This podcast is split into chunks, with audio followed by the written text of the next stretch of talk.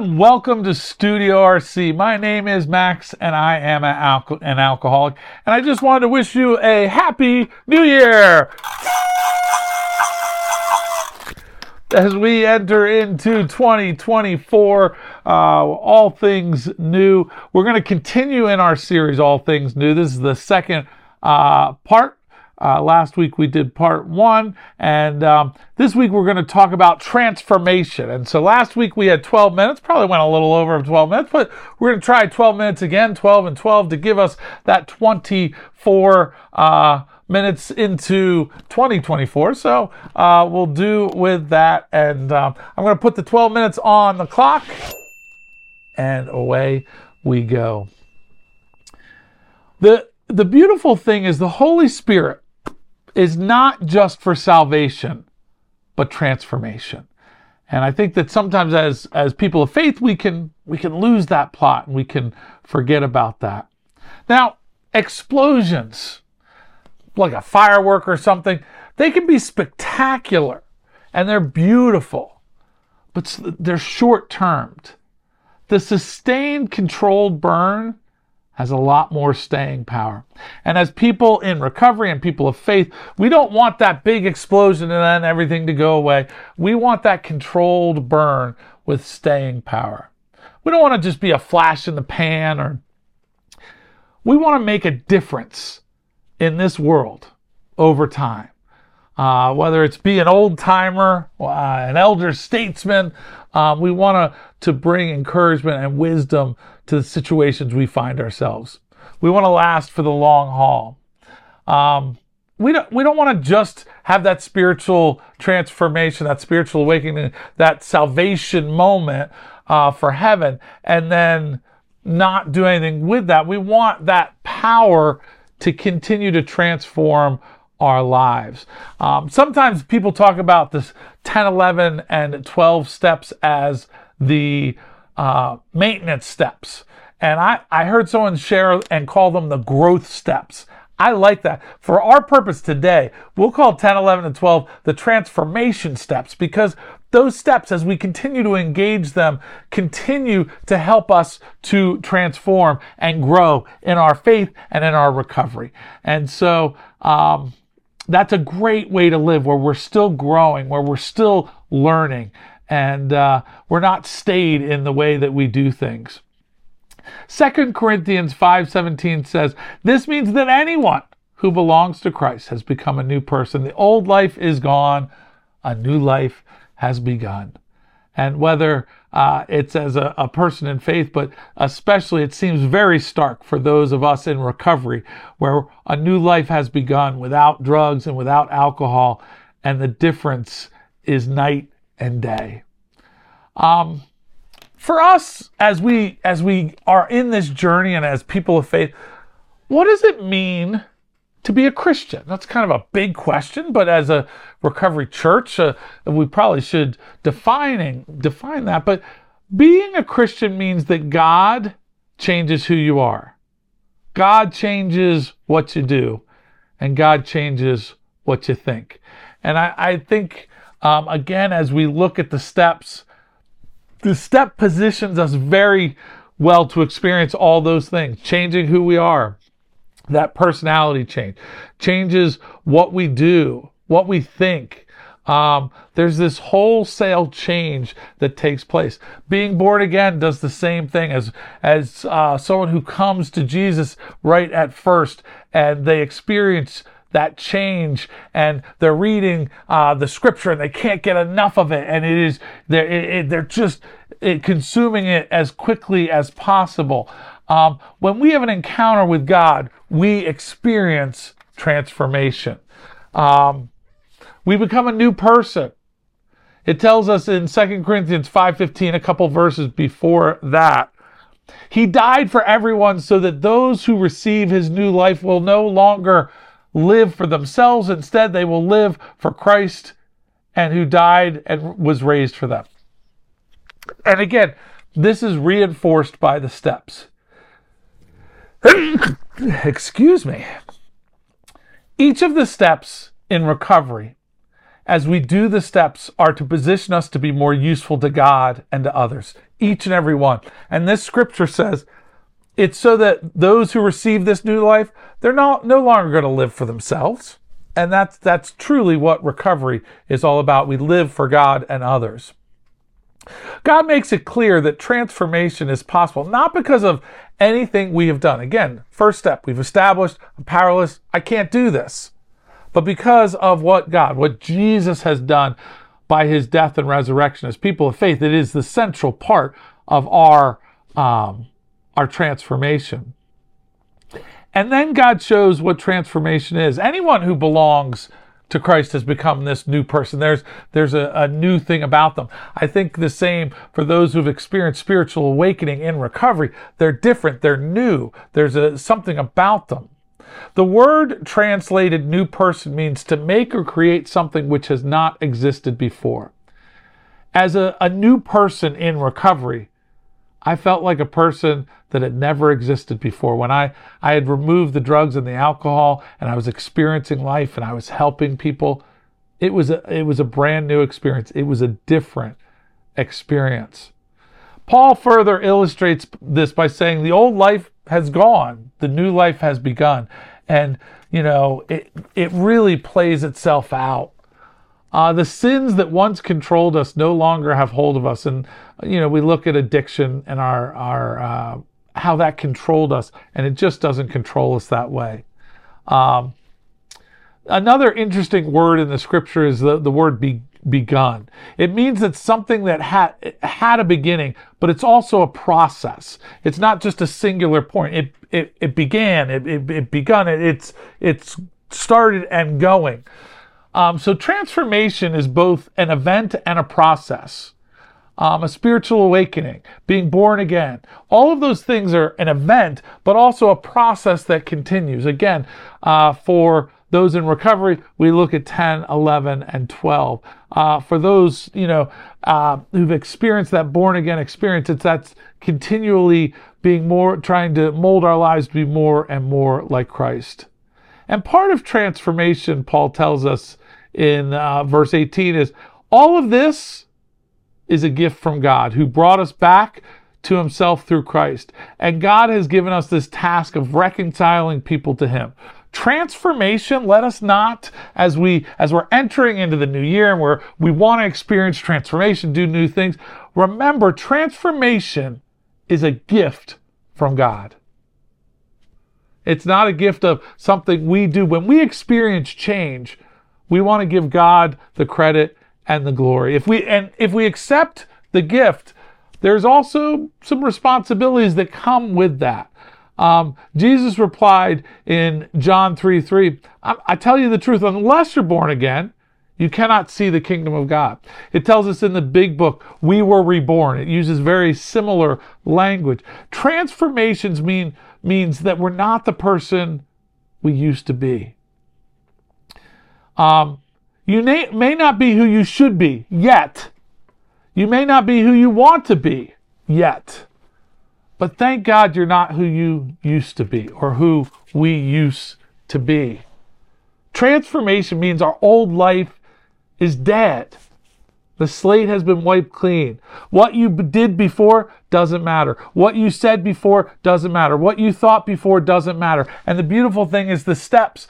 If any of those things caused pain or problems, we'll have the opportunity to make those right. But those don't matter in regards to our transformation and new life. Taking care of them and, and any of those hurts uh, is part of that. But it doesn't matter in how God sees us and how how God transforms us. It's not because of those things, um, but in spite of those things, God transforms us. And that transformation means that we have a new life. This new life has begun. We have a new start, a new heart, a new purpose, uh, just a new life in general, um, which is exciting. It's exciting to have a purpose. Um, this transformation changes what we do.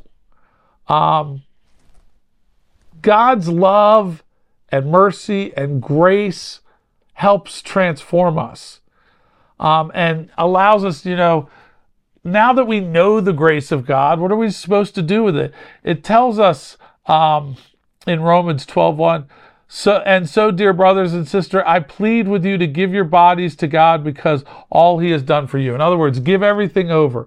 To give means deliver a person into the control of something else. And that's interesting because that's very similar to the language when we talk about give our, our life and our will over to the care of God in step three. And so that's a process we give over um, so that we can uh, live that out as a response to the grace and the power that God has. When this transformation takes place, we no longer look to please ourselves, but rather how we can please God, how we can connect with others. We we carry the message in all our affairs, and and we we uh, carry the message to to alcoholics and to anyone who needs that hope and encouragement. Everything we do changes. Where we go has changed. What we do changes. How we spend our money changes. What we see as important changes. All these things have changed in our lives. Um, we talk a lot about people, places, and things. You know, no longer do we hang out at the bar, or, you know, we, we're hanging out in musty church basements. Um, and what we do changes. Meetings instead of drinking, helping others and, and serving rather than only looking out for ourselves. How we spend our money changes. You know, when you, you take away that money that we used to spend on drugs and alcohol, all of a sudden we, you know, we find that we have more resources than we thought we had. Um, and what we see is, is as important changes. Getting high, getting the next fix, impressing that. All those things sort of lessen as we have a contentment and a peace about life, and we, our purpose sort of, our purpose shifts. Um, Paul goes on to say, let them be living and holy sacrifices, the kind um, that God will find acceptable. As we carry that message, we're living and holy sacrifice. We become this sacrifice. Um, the Old Testament sacrifices were to be spotless, without wrinkle, weakness, or defective. It, it was supposed to be perfect, be set aside for God. And so, in some ways, we've been set aside by by God and for God's purpose. Um, one of the ways we can change is to pray is to change. Prayer is a central avenue that God uses to transform us. The closer we come to the heartbeat of God, the more we see our need and the more we desire to be conformed to Christ. Um, we see that in the seven-step prayer. Um, and again, how we can be useful. Um, the, we see that in the eleven-step prayer as we continue uh, to hear the will uh, of God. The truth is, and if you've experienced this, being in God's presence changes us. We cannot be touched by God and stay the same. We cannot be touched by God and do the things we used to do. When we're touched by God, what we do, what we do changes. Being in God, in God's presence, changes our desires, what, what we look to. When we come to Christ, we're not the same. When we come to Christ, things we once value are no longer become no longer important to us. Now, I just I want to point this out and throw this out real quick. Um, about hobbies, because I think uh, many of us have hobbies and passions in life. And one of the things that I have learned, if you have a passion for something and it does not displace God and it's not sinful, then it's probably of God.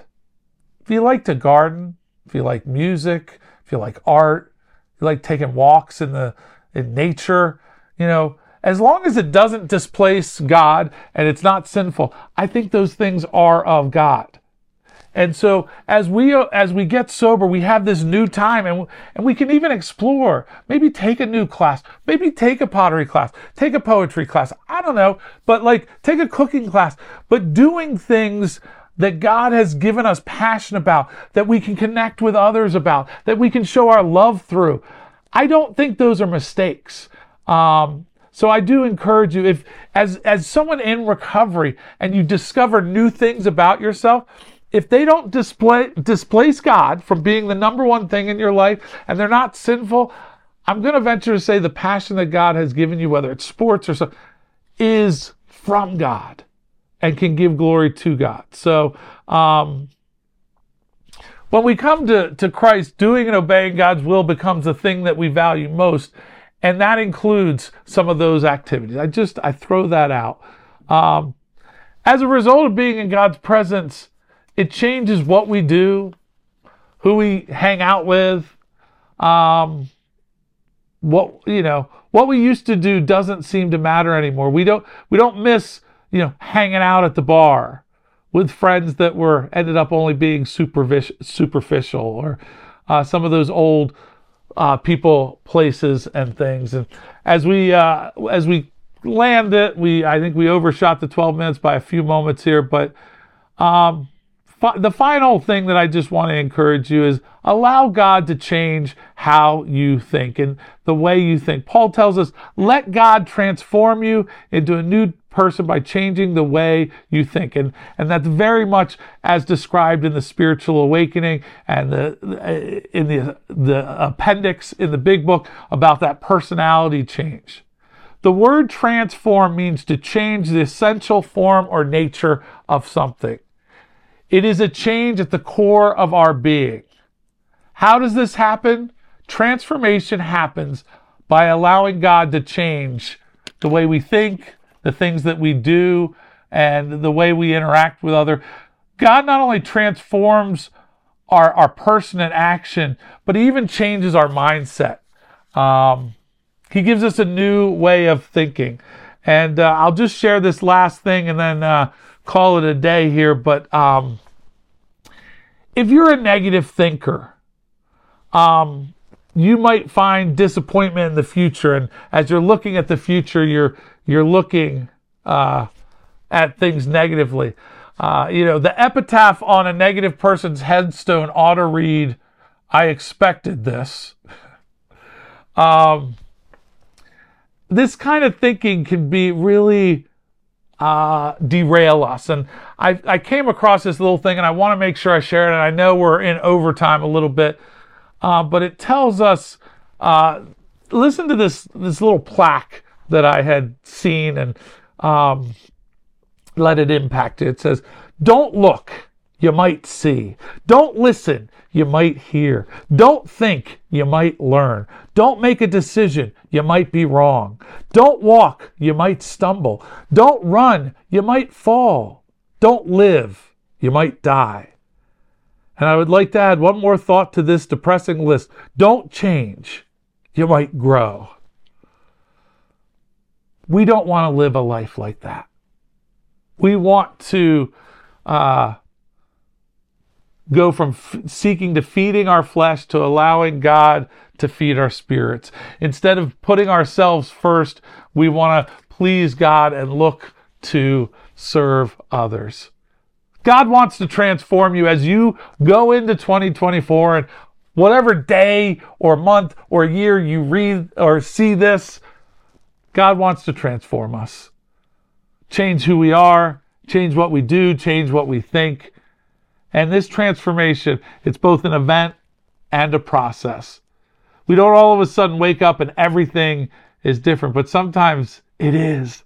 That's the beauty of the process. We don't always understand or see the process. And then when we're in the midst of it, things have changed all around us. But know that it does take time. The question as you are going into twenty twenty-four is, what does God still need to transform in you? So thank you for coming to part two of All Things New and listening to some encouragement about transformation, about your faith, and about uh, uh, your recovery. Uh, again, we thank you for joining Studio R C. We pray blessings for you and your family. And uh, as you enter this new year, we do encourage you, subscribe, like the, the, uh, the podcast, share it with others, make comments, uh, just helping with engagement so that we can get the word out and we can encourage people in their recovery and in their faith. So thank you so much. God bless, and we'll see you next time here at Studio R C. And remember, Recovery Church, twelve steps, one goal.